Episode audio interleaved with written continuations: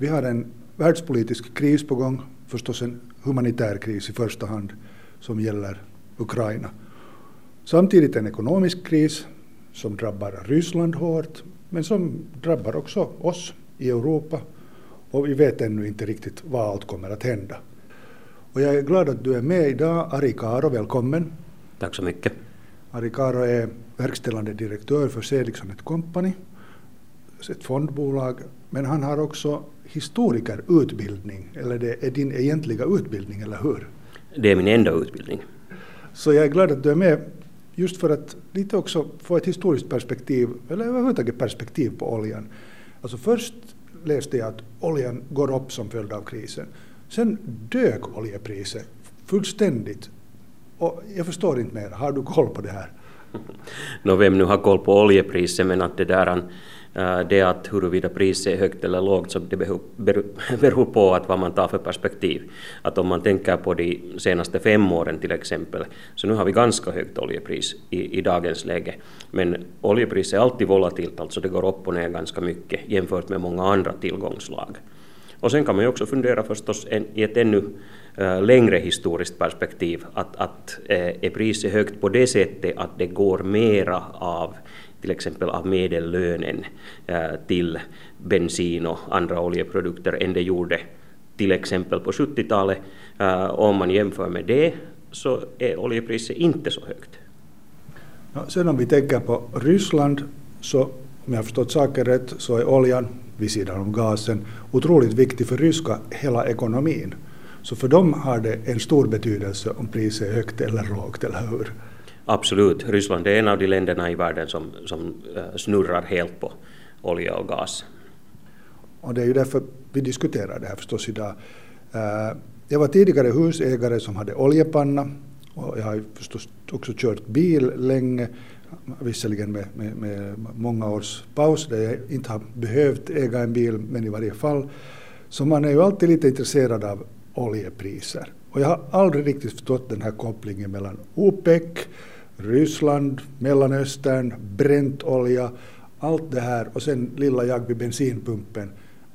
Kan du nu, Ari Karo, förklara med tre ord hur hänger allt ihop? no, med tre ord går det inte, men att det där det är som med alla andra marknadspriser av, av handelsvaror, att uh, de som köper och säljer, så de funderar att ska priset gå upp eller ska det gå ner? Är det mera produktion än, än efterfrågan? Och, och sen eh, eftersom oljan används i hela världen och också produceras i väldigt många länder så är det förstås en väldigt eh, invecklad ekvation eh, som bestämmer hur de här traders tänker. Att, eh, att sådär helt enkelt går det inte att förklara för att det är en massor med faktorer som, som påverkar.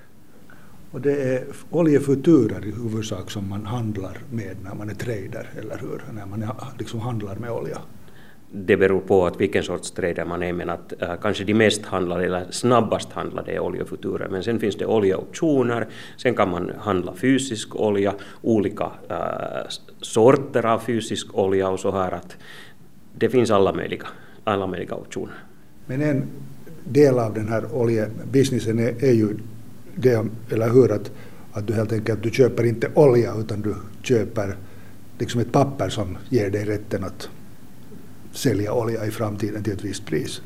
Uh, no, det är alltså futurer, men nu kan man köpa fysisk olja också. Någon köper fysisk olja sen i slutändan alltid. Förstås, men då måste du ha en tanker eller en, en, en, ett ställe där du lagrar oljan så är det med alla råvaror förstås. Att om, du, om du köper guld eller om du köper vete så nu måste du lagra det någonstans om du faktiskt vill ha den där varan som du köper. Annars är det bättre att köpa futurer. Det var det som var min tanke att jag behöver inte köpa direkt oljan för att handla i olja. Men om det inte finns någon som köper den här oljan sen i slutändan så då har de där futurerna inte heller något värde. Om vi tar ett steg tillbaka på sätt och vis, eller till, åt sidan, alltså olja vet ju alla behöver vi för att värma husen och, och som bränsle för bilarna.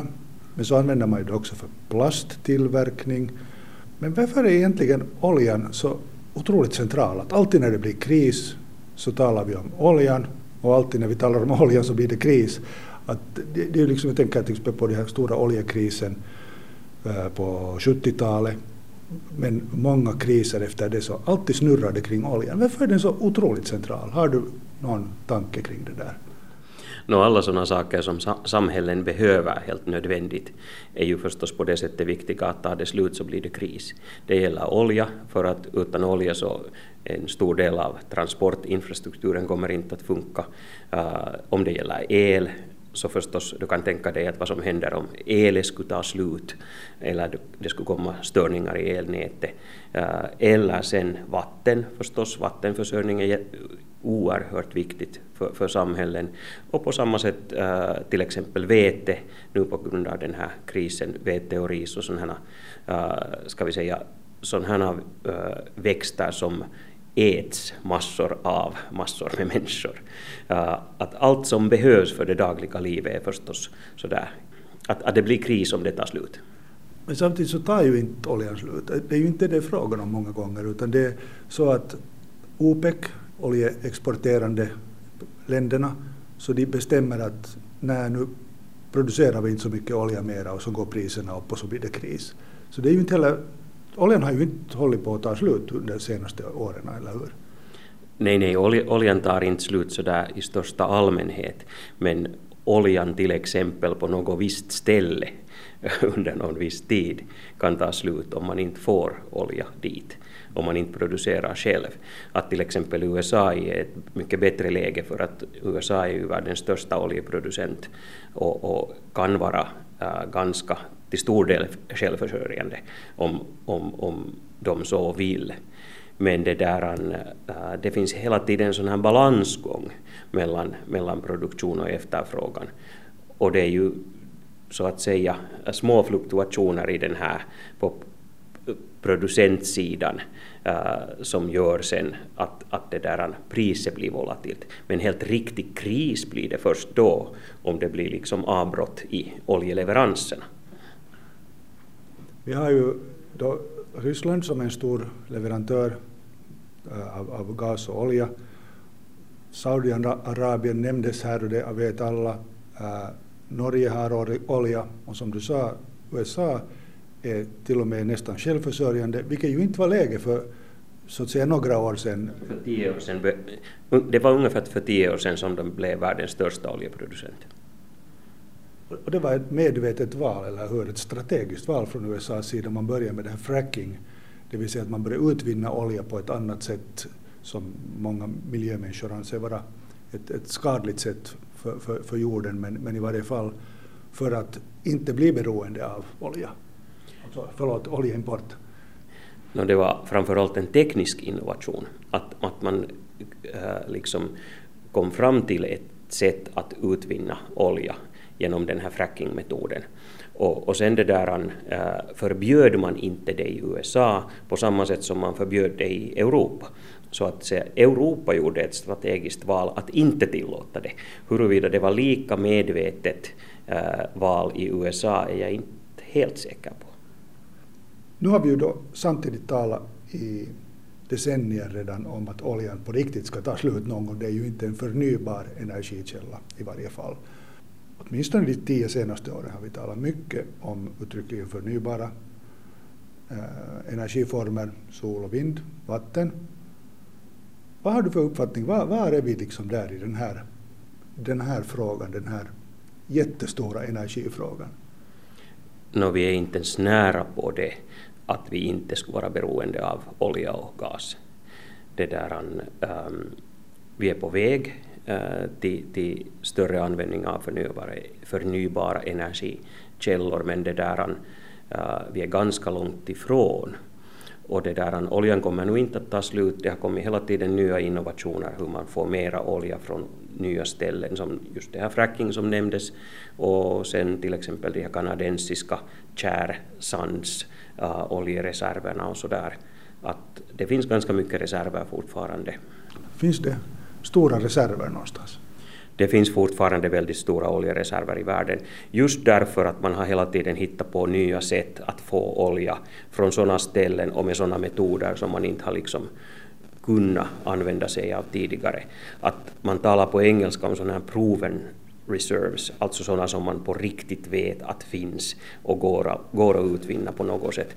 Och största sådana finns i Venezuela uh, och sen kommer Saudiarabien Äh, och sen blir det ett ganska långt gap innan det kommer Kanada, Iran, Irak, Kuwait äh, och Ryssland är först på åttonde plats.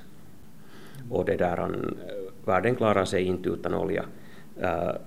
Eller det är inte samma värld som om vi plötsligt skulle bli utan olja. Men borde vi inte göra oss kvitt oljan? Jag menar, är det inte det här som nu är alla politiska ledares uttalade strategi, att vi ska skippa oljan och till exempel i Finland talar vi och Sverige talar vi jättemycket om det. Och nu säger du så där, det liksom låter nästan cyniskt, eller? Jag tycker det är realistiskt att tänka så, att vi kan vara på väg mot mera förnybara energikällor och det, där, det kan vara bra för många politiska syften att det där, eh, många av de politiker som du syftar på så, så de värnar om miljön, eh, de funderar på att, att det politiska systemet i de länder som producerar olja kanske inte eh, någonting som till exempel våra nordiska politikerna eh, ser upp till, men, men det där eh, det är realism att vi behöver olja en lång, lång, lång tid framöver oljebolagen, eller energibolag ska vi kanske kalla dem idag, Shell och Exxon och, och British Petroleum har redan i några år börjat med solenergi och vindenergi och de forskar i det och, de talar en hel del om det också. Och det tänkte jag att det är en sån tecken på att någonting håller på att hända. Eller, eller hur ser du på det? Definitivt håller saker på att hända. Det händer massor hela tiden. Och just förnybara energikällor, så det där, deras andel ökar. Men det ökar inte i en sån takt att vi skulle bli av med vårt oljeberoende inom de närmaste decennierna. Och inte vi heller i Finland nu under den här krisen och inte heller i Europa blir vi sådär bara kvitt till exempel den ryska oljan. Sen tycker jag det har varit jätteintressant att följa med hur Ryssland då de facto varje dag på sin export förtjänar stora pengar samtidigt som vi då äh, har eh, bestämt om sanktioner mot Ryssland just för att försvaga deras ekonomi. Så här finns ju en liten sån här motsättning som kanske på medellång sikt eller på lång, lång sikt äh, förändras så att, att vi kan faktiskt på riktigt börja dels öka andelen förnybara energikällor, dels köpa oljan från annat håll och vidta sådana åtgärder att vi blir mindre beroende helt av, av rysk olja. Men har du också hört och läst det att till exempel Indien ökar eh, sin import från Ryssland och att det finns liksom en annan marknad också än Europa. Att det kan ju hända att Ryssland kan fortsätta sälja sin olja hur länge som helst och, och till ett gott pris. Jo, inte Europa något Eh, enbart dominerande som oljeköpare här i världen. Att det som har hänt nu under de senaste veckorna är att eh, prisskillnaden mellan de typer av olja som produceras i till exempel i Norge eller av Mellanösterns länder eh, och sen den här ryska så kallade, så kallade uralsorten av olja, så den har ökat alldeles enormt. Det har brukat vara så att den här uraloljan ligger några procent under det här bräntpriset, men nu är det skillnad på 25-30 procent. Det betyder då alltså att rysk olja är billigt och, och lyckas man hitta leveranssätten så finns det alldeles säkert hugade köpare, speciellt just i de, de länderna som så att säga annars inte heller vill gå med i de här sanktionerna. Länder som har så att säga hållit sig neutrala i den här situationen, om man kan kalla det så.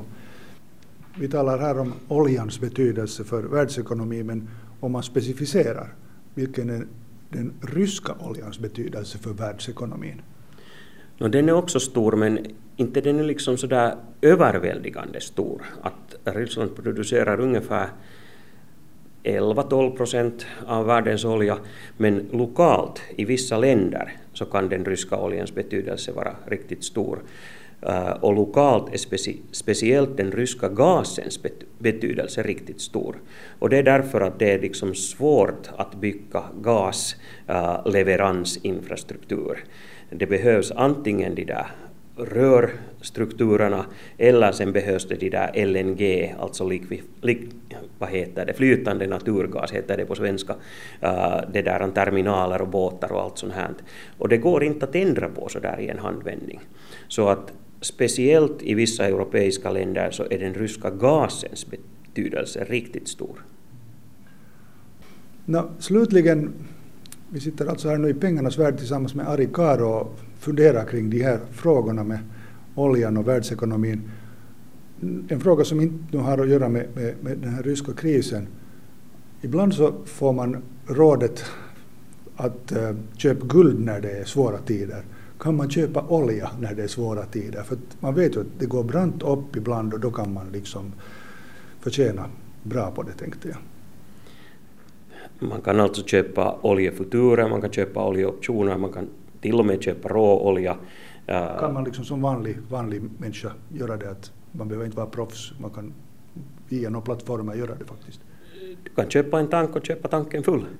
Uh, jag är uppvuxen på landet och min pappa brukar ha en oljetank på gården, uh, några, några tusen liter.